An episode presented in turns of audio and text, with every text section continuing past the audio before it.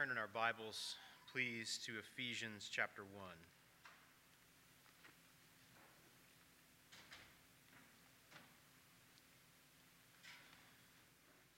From time to time, we want to remind you of the global reach of our church around the world. And so, Mark is our elder that kind of oversees missional outreach locally and globally, and it's an important chance for him to share with you the reach that our church does have. And it's also an encouragement to continue to be faithful in giving because as we do, God is doing good things and He multiplies even what a small church like ours can do around the world. So I, I call you to continue to be faithful in giving so that others may know and treasure Jesus. I want to tell you uh, a story, and it's relevant to where we're going today to help sort of prepare you for where we're going to be in the text today. I've had a chance now to travel to Africa four different times. I've been in uh, Kenya twice and Ethiopia now twice, and, and other places as well around the world, second and third world countries. And I've found similar experiences in each of those cultures. Most of those cultures, the people that I've spent time with are not the elites. Most of the people that I've spent time with are those who have very little. But one of the interesting sort of similarities that I've found in each of those places is that despite the fact that you're hanging out with people who don't have very much, they always make you feel like they're giving you their very best. And in fact, that's exactly what they do. And this shows up, generally speaking, at mealtime. When I go to Kenya, I travel around the country and teach in different training institutions. And one of the things that happens in those training institutions is guys are coming in from various portions of the world to this training institution, and generally speaking, from Kenya itself, but, but occasionally from other countries as well. And what happens very often is those guys just have basically nothing. And so, one of the things that we do when we go is we provide some funds so those guys can come. And then we also feed them when they come because they don't have enough money to take care of their own food. So it's not like they go down to McDonald's and grab a burger in between sessions. So you provide lodging for them and you provide meals for them. And what's interesting is whenever you're the guest speaker, if you're me typically, what happens is they want you to go first and they give you the biggest plate of food. And it often isn't incredibly great food. It's usually not like a steak or, you know, asparagus or like carrot cake or whatever. It's usually rice and some kind of lentils. You have the same lunch almost every day in Kenya. But they just give you like this gigantic amount. And so, you know, my day's like halfway done and they're trying to shove as much food possible into your stomach. And the reason they do that is because they want to show you that you're important to them. And as soon as I finish this story, I'm going to switch off this mic so I don't so I don't keep cracking. But um, I have I've experienced this many many times. And typically because i have to keep teaching the rest of the day i say no no i don't i don't want that much. I just want a little bit. And that sort of mildly offends them so you take a little bit more. But what they're saying to you is that you're important to us and we want to make sure that you have plenty even if it's not very great it, it's the best we have to give you. I experienced this in perhaps the most poignant way ever back in the spring whenever Whitney and I took Jack and Sam for our first trip to Ethiopia to meet our two new sons. We have um, some neighbors who live right behind us in our neighborhood here. Uh, some neighbors who are actually from Ethiopia. They were both born there. They're girls. They have three girls go to school with, with our boys. And so we've become friends with them. And not by any irony, of course, this is by God's providence. God moved some Ethiopians right in behind us so that when we brought our boys from Ethiopia to live here, we would have an opportunity to have some people to help ease the transition, which has been wonderful. They're really, really wonderful people. They don't um, believe the gospel.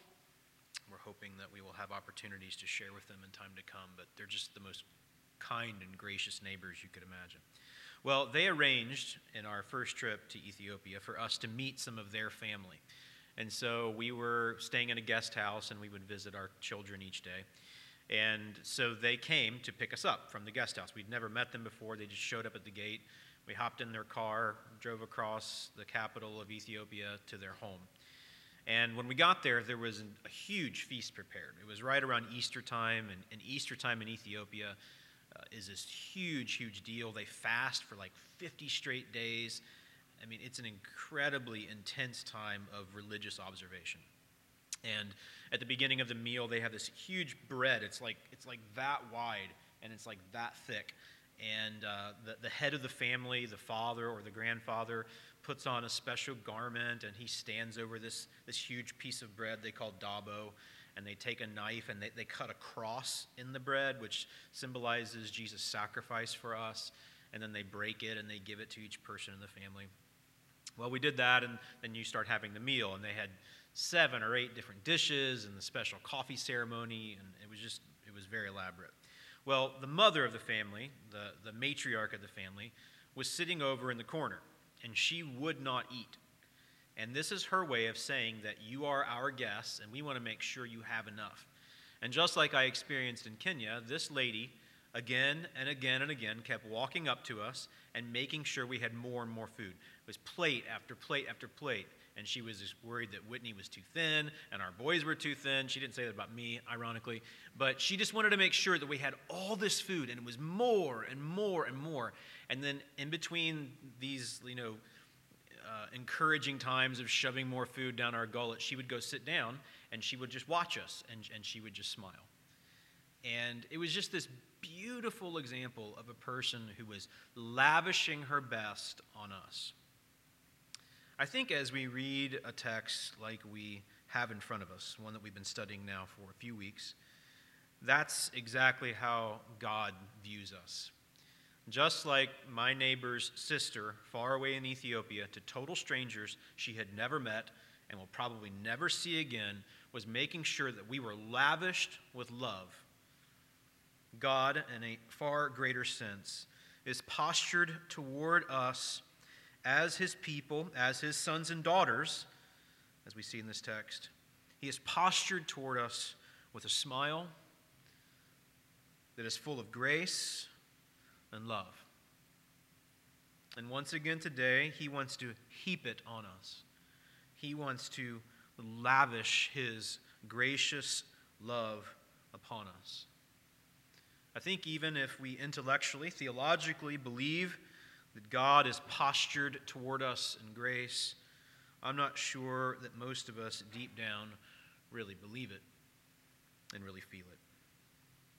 But it is my prayer that the Spirit, who we will learn more about in our text for today, would cause these truths to be united by faith in our hearts, that we would believe and feel them to be true, and that you would see your Father in heaven postured towards you, full of love and full of grace, once again heaping upon you promise upon promise that you are his beloved child, that he will never forsake you, he will always, always give you his very best. So let's once again today look together into God's word that we might see his heart toward us. Ephesians chapter 1 verses 11 through 14.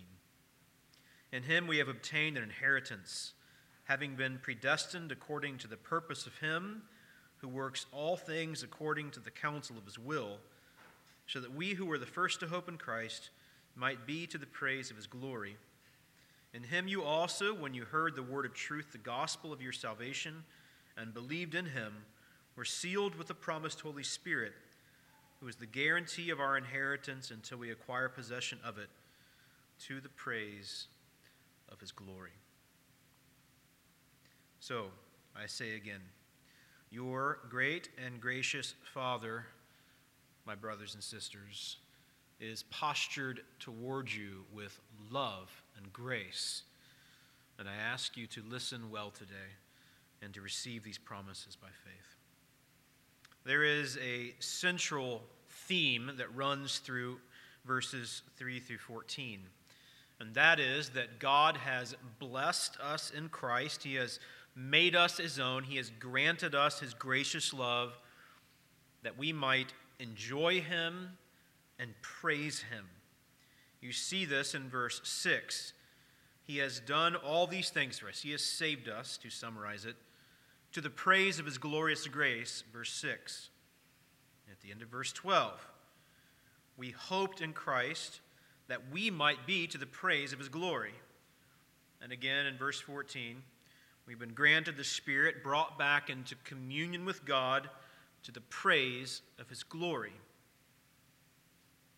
What Paul is saying in these opening verses of his letter to the Ephesians, before he ever tells them what they are to do, what Paul is doing is grounding them in the love of God and then revealing why the love of God has been brought to bear upon us, why God has lavished it upon us, why he is postured toward us in grace.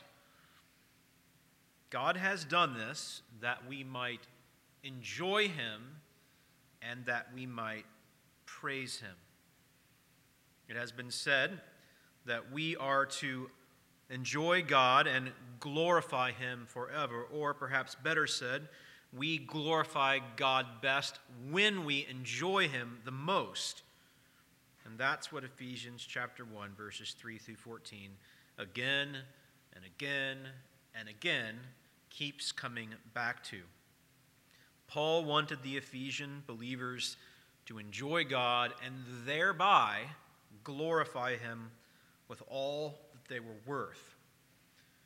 If there's anything that I want for us as a people, that I think we collectively want as a people of God. It is that we would enjoy God and thereby glorify Him both now and for eternity.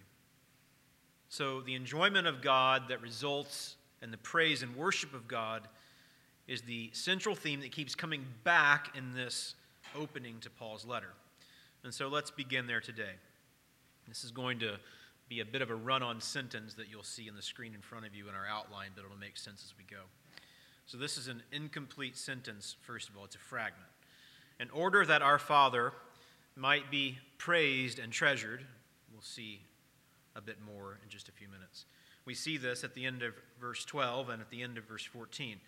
Our Father has designed us and designed the world and designed salvation that he might be praised and treasured. This is nothing new. God designed it this way from the beginning. In Isaiah chapter 43, the prophet says, I will say to the north, Give up, and to the south, Do not withhold. Bring my sons from afar and my daughters from the end of the earth, everyone who is called by my name, whom I created for my glory, whom I formed and made. What Isaiah is establishing here is that God made all things, in particular people, his image bearers, for his own glory, to reflect how great he is and to enjoy his greatness. In Psalm 106, verses 7 through 8, Israel is told, Our fathers, when they were in Egypt, did not consider your wondrous works. They did not remember the abundance of your steadfast love, but rebelled by the sea at the Red Sea. Yet he saved them for his name's sake, that he might make known his mighty power. This recalls the time when Israel was released from bondage in Egypt, and it took them mere days to turn their back on God, to fail to believe and trust him. And yet, despite their unbelief, despite their short sightedness, God saved them anyway. For what purpose?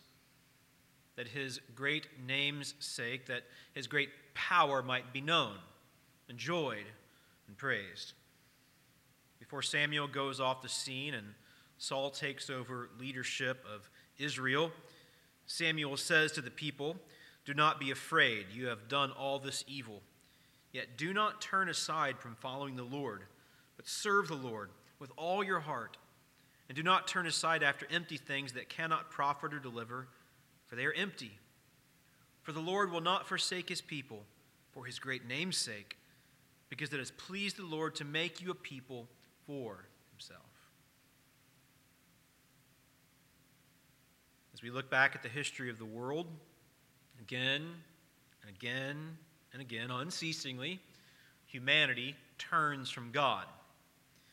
You might think that after God made a people his special treasure, a treasured nation, that they would cease to do that. They would, they would sense their treasured position. They would, they would believe that they were the central people of God upon whom his blessings were poured out. And they would never turn from him. They would enjoy him, they would obey him. But as we examine the history of Israel, of course, it's anything but that. Again and again and again, Israel turns from God. Samuel full well knew this would happen. It was already happening in Samuel's day. It wasn't wrong for Israel to want a king. In fact, if you look back at the Mosaic law when it was first given, there was a provision given to have a king. It wasn't wrong to have a king. Samuel's assessment of the people was that they wanted a king for the wrong reasons. They were already sinful, and Samuel foresaw that sinfulness would only continue. Saul himself ended up being a miserable failure. David was a mixed bag. David's son, who took over the throne, was a horrific failure.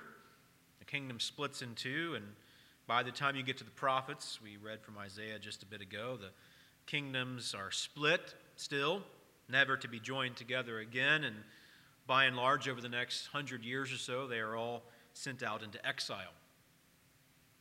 And even though a remnant comes back by the time you get to the day of Jesus, still the people have not turned to God in faithfulness, fidelity, true and loyal worship. They are rebelling against God.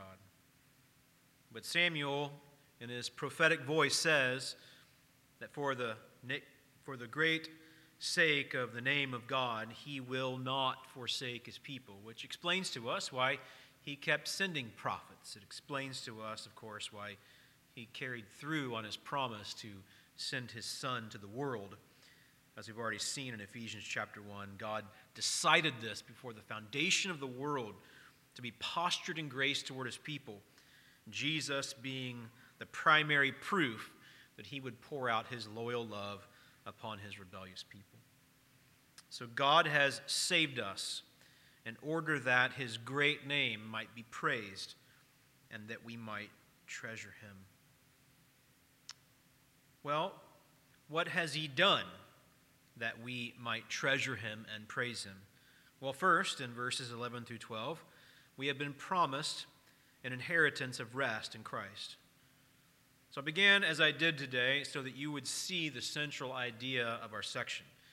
The central idea is that you and I, that we collectively would treasure God and give him praise.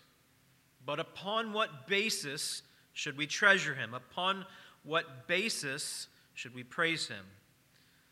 Well, first, we have been promised an inheritance of rest in Christ. Let's read again verses 11 and 12. In him, this is Christ, in Christ, we have obtained an inheritance having been predestined according to the purpose of Him who works all things according to the counsel of His will, so that we who are the first to hope in Christ might be to the praise of His glory. So, we are to treasure and therefore praise God because of what He's done for us in Christ. We have seen this theme of union with Christ, of being in Christ already in our section. And we will see it again and again as we move throughout the letter. In fact, this is one of the central ideas of all of Paul's writings that those of us who have trusted Christ, who have received his righteousness, who are staking our claim on him, who are banking on him, who are trusting him, who are resting in him for eternal life. Those of us who have come to that point we have been vitally united to Christ. We live in union with the second person of the Trinity, with the Son of God. And for Paul, this was a central idea, and it is a central idea for all of Christianity. We have been reunited to the Godhead through Christ. We have already seen in chapter 1, verse 3 that we have been blessed in Christ with every spiritual blessing in the heavenly places. As we went through that, we referred to chapter 2, verse 6, that Christ has raised us up with him and seated us with him in the heavenly places in Christ Jesus. God has done that for us. The Father has done that for us in Christ. So mysteriously, unfathomably, we have been already reunited to the very life of God through Christ. So, in union with Christ, we have been reunited to God. This is an incredibly important theme. We will tease out a bit more today as we go on. What is this inheritance that Paul talks about in verse 11? This inheritance that God, through his divine counsel, his great purposes, ensured would come to pass. We find once again that we have been predestined. See this in verse 11. We already saw it in verse 5. As we talked about when we first saw that word, that's the idea of, of, of marking something out for your own. It's, it's like surveying a plot of land and saying, This land is mine, and I'll put boundaries around it, and it will be my possession. That's what God did for us as His people. He put boundaries around us and said, You will be mine. And it wasn't this eeny, meeny, miny, mo thing. It was God and His great love setting His affections upon us to the point that He would sacrifice His own Son to make us sons and daughters again. And as I said to you as we first went through this idea, this is not meant to engender debate. This is meant to lead people to confidence in the Word of God. And I'm going to have to fix that. I'm glad my wife is not in here right now. Let's see if I can get this back up. I forgot to plug my power cord in. I got lucky. Let's, uh, let's go back to where we were. As I was saying, God, in His great and gracious sovereignty and providence, does not put in front of us these theological ideas, these truths, that we might argue over them and debate over them. God puts these truths in front of us, frankly, again and again, that we might rest in His great and precious promises. So He has marked us off, He has set us apart to Himself, not arbitrarily, but because He loves us with all of His heart. And He's done this, as Paul says, according to the counsel of His will, according to His purposes. Paul uses three words here to help us understand just how serious God was about making this come to pass. He has predestined us with purpose, He has predestined us with counsel, He's predestined us according to His will. With great force and with a bit of repetition, Paul is saying that God decided it this way, and it would definitely without fail, come to pass. That means that if today you are banking on Christ, you're trusting Him, you are resting in Him, this was brought about by the divine purposes of God, full well knowing that you would sin, full well knowing that you would deserve wrath, full well knowing that the only way to remedy this was by sacrificing His own Son, but God did it anyway. That is how much He loves you. Your Father in heaven is postured towards you in love. What more could He have done to prove it? As I am raising now my third son, third in age, new to my family, he is learning to rest in our care. He is learning that he can trust us. It's hard for him. He was let go by his family when he was five and a half. He has gone through a lot of trauma now over the past year and a half of his life. It's hard for him to trust new people. Skin color doesn't really matter, that's not been a factor. New culture really isn't a factor. It's just the fact that he doesn't really know us yet, and he doesn't fully trust us. And this shows up in disobedience. It shows up in rebellion from time to time. It shows up in various unhealthy ways, usually low level, usually not too bad, but, but ways that we have to address. What we have to do whenever we address this behavior is remind him over and over and over again that we are his parents, his family, that we will never ever let him go, that we are postured both now and tomorrow and next week and when he's 12 and when he's 20. We are postured toward him as his family with love, that he has full rights as a son. And little by little, he's settling into that. But I see in him my own behavior toward God. I see unbelief in him toward me, and I see unbelief in me, his dad, toward my Heavenly Father.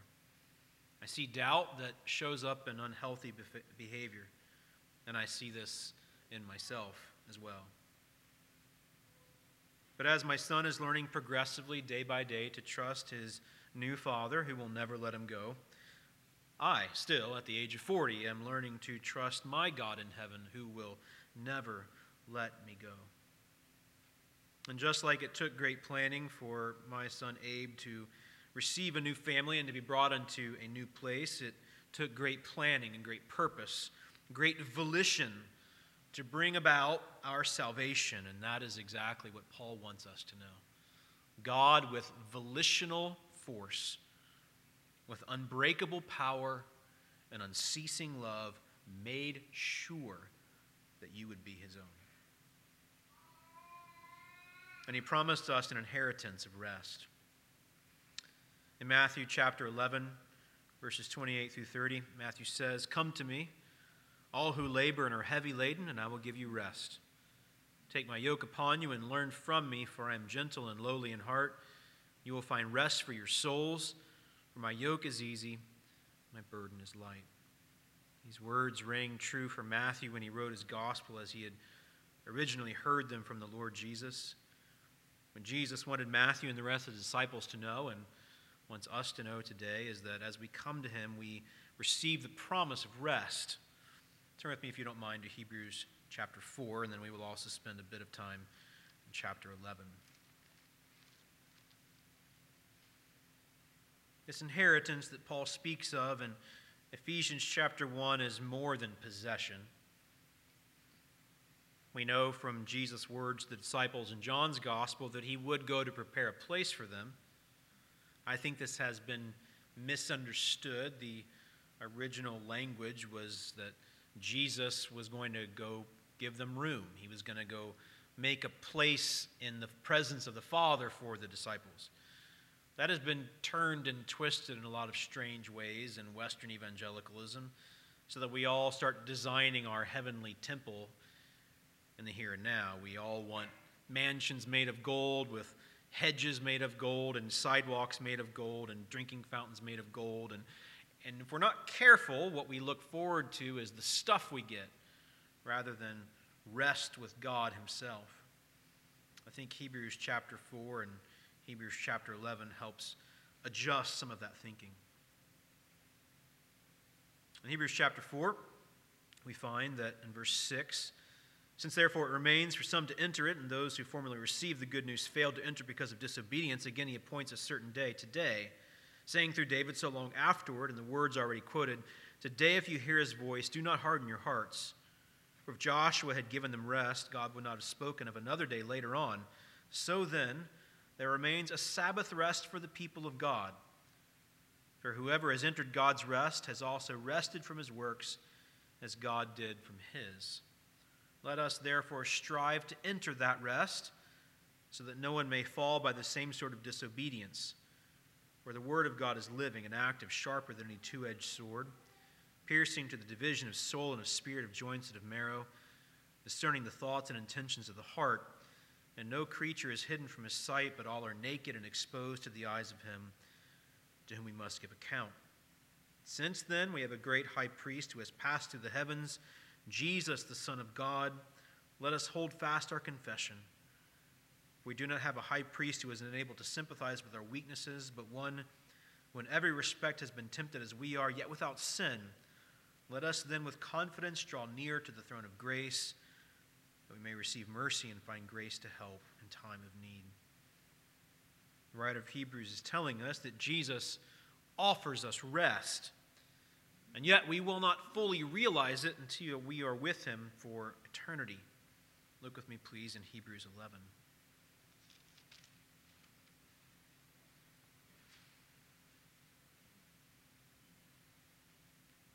Now, faith, verse 1, is the assurance of things hoped for, the conviction of things not seen. For by it the people of old received their commendation. By faith we understand that the universe was created by the Word of God, so that what is seen was not made out of things that are visible. Look in verse 8. By faith Abraham obeyed when he was called to go out to a place that he was to receive as an inheritance. And he went out not knowing where he was going. By faith, he went to live in the land of promise, as in a foreign land, living in tents with Isaac and Jacob, heirs with him of the same promise. For he was looking forward to the city that has foundations, whose designer and builder is God.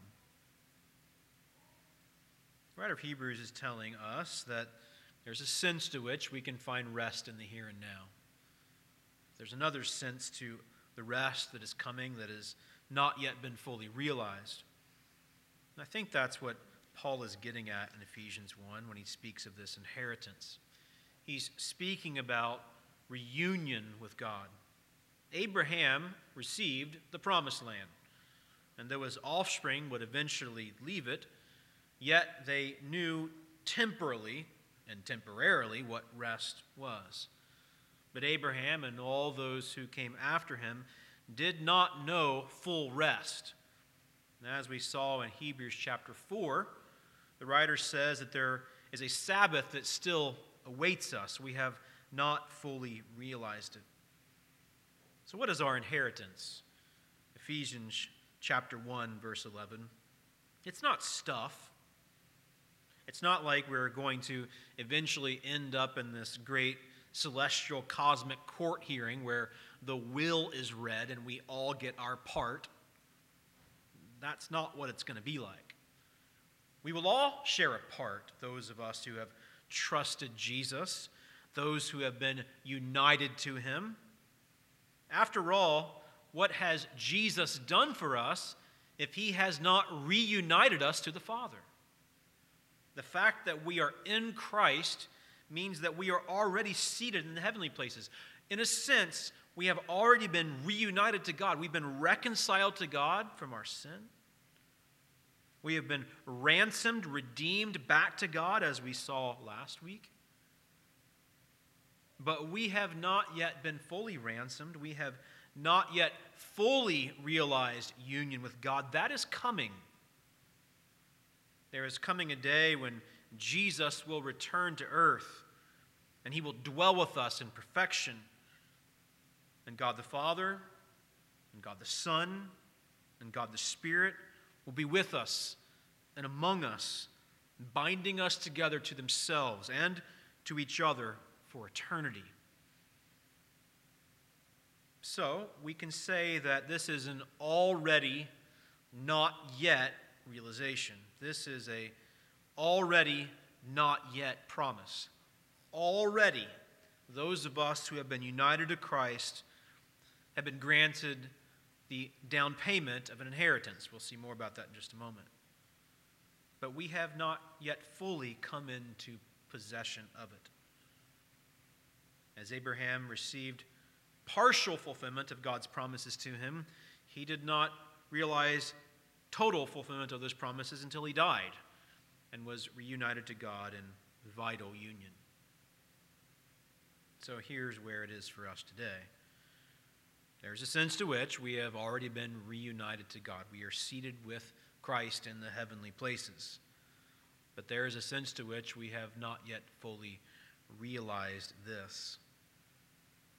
But just as God lavished his love upon you by setting you apart from the foundation of the world by the counsel of his will, he will bring your full salvation to pass. You will fully realize reunion with God. That is your great inheritance. It's not stuff. Your great inheritance is not property. Your great inheritance is that you, we, are the people of God, and we get God back.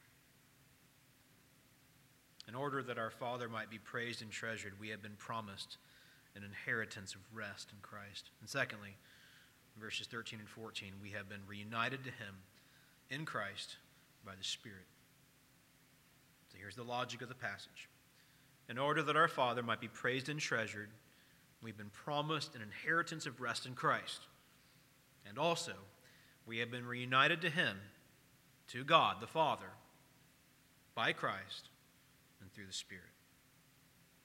Verse 13 In Him, in Christ, you also, when you heard the word of truth, the gospel of your salvation, and believed in Him in Christ, were sealed with the promised Holy Spirit, who is the guarantee of our inheritance until we acquire possession of it to the praise of His, the Father's glory. Notice that all three persons of the Trinity show up in verses 13 and 14. This means that the God of eternity, Father, Son, and Spirit, He, God, because we believe in one God who manifests Himself in three persons, one God, has leveraged His great, unbreakable power and love on your behalf to make you His own. And He's given you His Spirit. The third person of the Trinity now dwells within the hearts of those who have been united back to the Father in Christ. This means that already you have been vitally reunited to God. Very little is understood, I think, in evangelicalism about the third person of the Trinity, about the Spirit of God. I think sometimes, as a counter reaction to the excesses of extreme Pentecostalism, where there's very little gospel and there's an over preoccupation with sign gifts, we can completely undermine the person and work of the Spirit. And certainly in our country and all around the world, there is an unhealthy preoccupation on the Spirit doing miraculous things. And that is not to say, as a parenthesis, that the Spirit does not or cannot do miraculous things in the here and now. I believe that He does. And I believe there is great mystery to that. But if we're being honest, in our day and age, in Western and other parts of the world, evangelicalism, we see an unhealthy preoccupation with the work of the Spirit at the expense of the work of Christ. And I'll close the parenthesis there. And I think because of this, sometimes we do not talk about the Holy Spirit and we don't understand Him. The Spirit does many things in our behalf. And if the Spirit indeed is the third person of the Trinity, very God of God, He deserves our understanding and, of course, our affections and worship. In this text, Paul demonstrates the Spirit to be one who has been given to us to reunite us to God. If the Spirit is anything, He is the promise that we belong to God. And I think that's what Paul is getting at here in these verses. If we have heard the word of truth and believed it, there's a sequence there, right? You have to understand the gospel, and then you have to embrace it. If that characterizes you, then you have been granted the Spirit. There's a couple of facets of the diamond of the gospel that are showing up here in verse 13. We hear it, and then we embrace it. We believe in Christ. We call this conversion. Conversion is turning from sin and trusting in Christ. And this sealing with the Holy Spirit is similar to what we might call regeneration, another facet of the gospel diamond. This is a simultaneous sort of thing in our experience. But logically, because we cannot believe apart from the work of God, we are born again by the Spirit and granted faith. We will find that later on in chapter 2. Verse 8, Paul says, For by grace you have been saved through faith. This is not your own doing, it is the gift of God. That means that even the faith that we have been granted comes from God. We've been converted by repenting from sin and turning to Christ, and we have been granted new birth in the Spirit. And not only this, we've been granted the Spirit in an ongoing sense that we might know God and relate to Him in reunited fellowship. And once again in verses 13 and 14, this is an already not yet thing. We have already been reunited to God by the Spirit. But there is coming a day whenever we will receive the fullness of our inheritance. Ephesians chapter 1, verses 11 through 14, as we've already said today, but it bears repeating, holds in front of us two realities. The first is that we have already, if we have trusted Christ, been reunited to God, but not fully. And there is coming a day when we will be fully reunited to God by His Spirit. Turn with me, please, to John 14.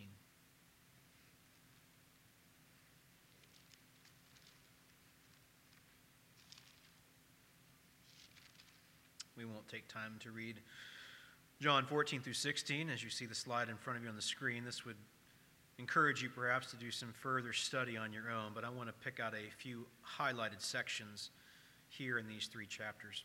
Jesus, before he is arrested and crucified, speaks to his disciples words of promise. One of the central themes of these three chapters is that Jesus is going to give them the Holy Spirit. Look with me in verse 15 of chapter 14. If you love me, you will keep my commandments. I will ask the Father, and he will give you another helper to be with you forever. Look at verse 18. I will not leave you as orphans, I will come to you. Yet a little while, and the world will see me no more, but you will see me. Because I live, you will also live. In that day you will know that I am in the Father, and you in me, and I in you.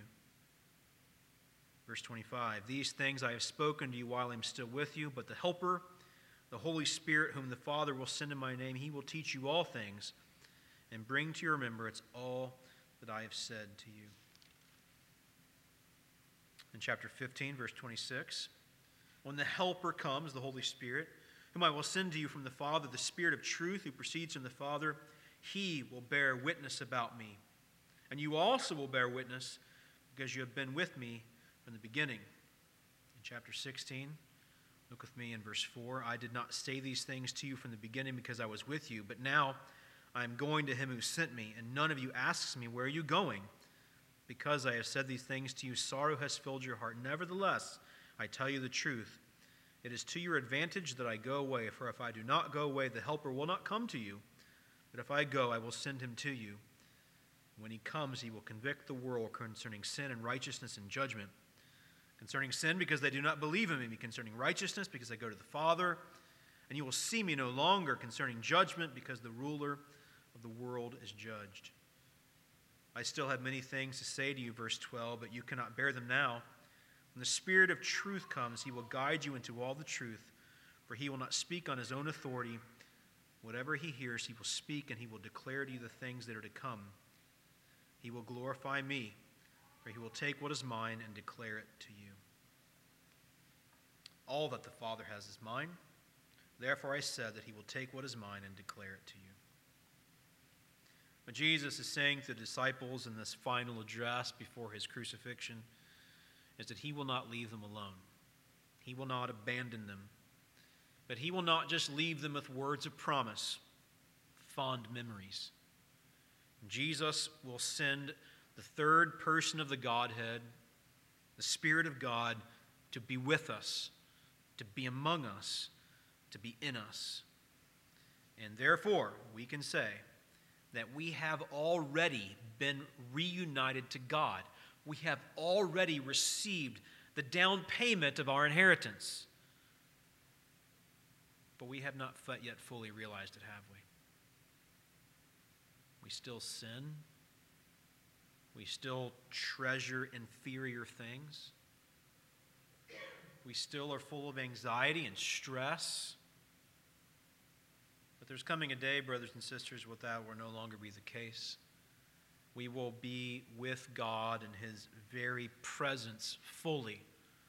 No more sin, no more sorrow, no more scrambling for peace, no more anxiety about tomorrow. That is coming. That is the fullness of your inheritance. And I want to say to you that it is definite. It is not a maybe, it will come to pass. We don't yet see it with our eyes, we have not yet fully experienced it. In this day and age and in this life that we now lead, we, we sense frustration and we long for something far better.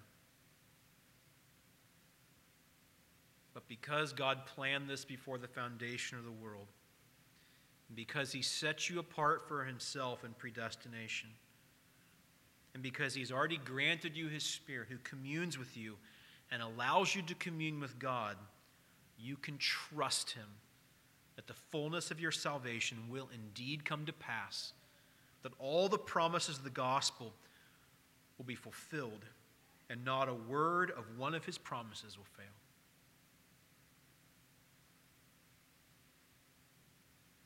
By way of application,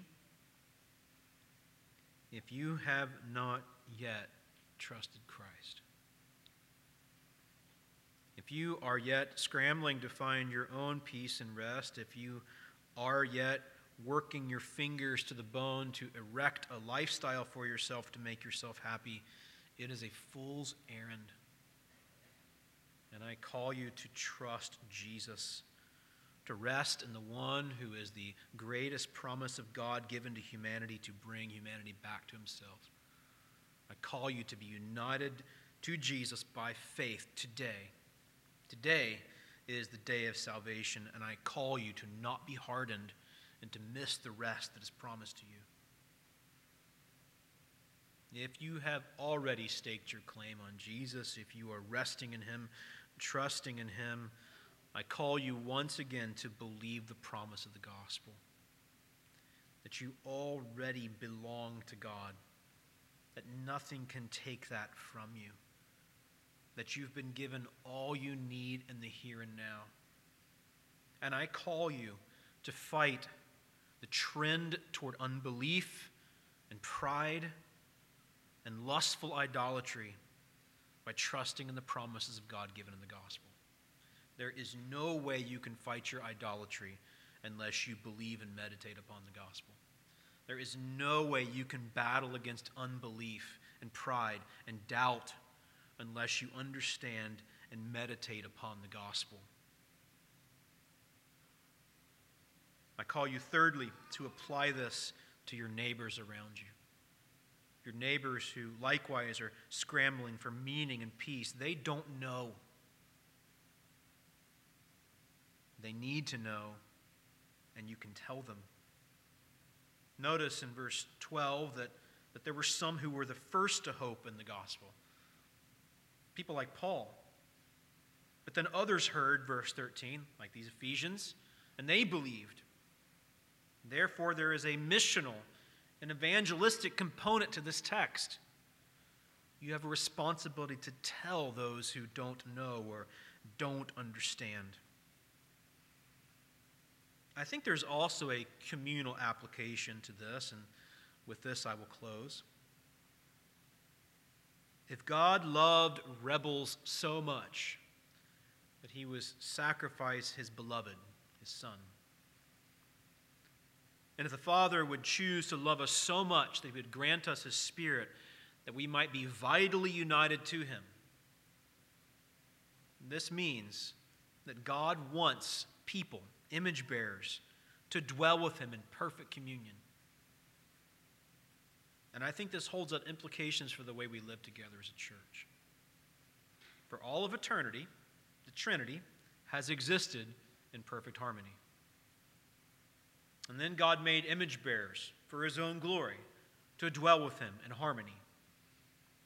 Sin messed that up. Sin separated us from God.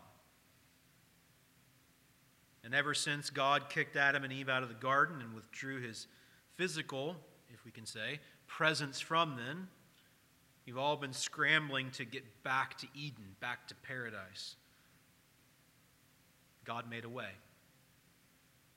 He made a way through his promised son who would come and crush the tempter and bring rebels and make them sons and daughters. And if God went to such great lengths, sacrificing his greatest treasure to make us sons and daughters, how much more should we live that way toward one another? That is to say, God took care of sin that separated himself from the humans.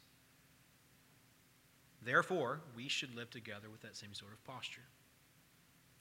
This means that you must forgive your brother and sister, or your spouse, or your children, or your mom, or your dad, every single time.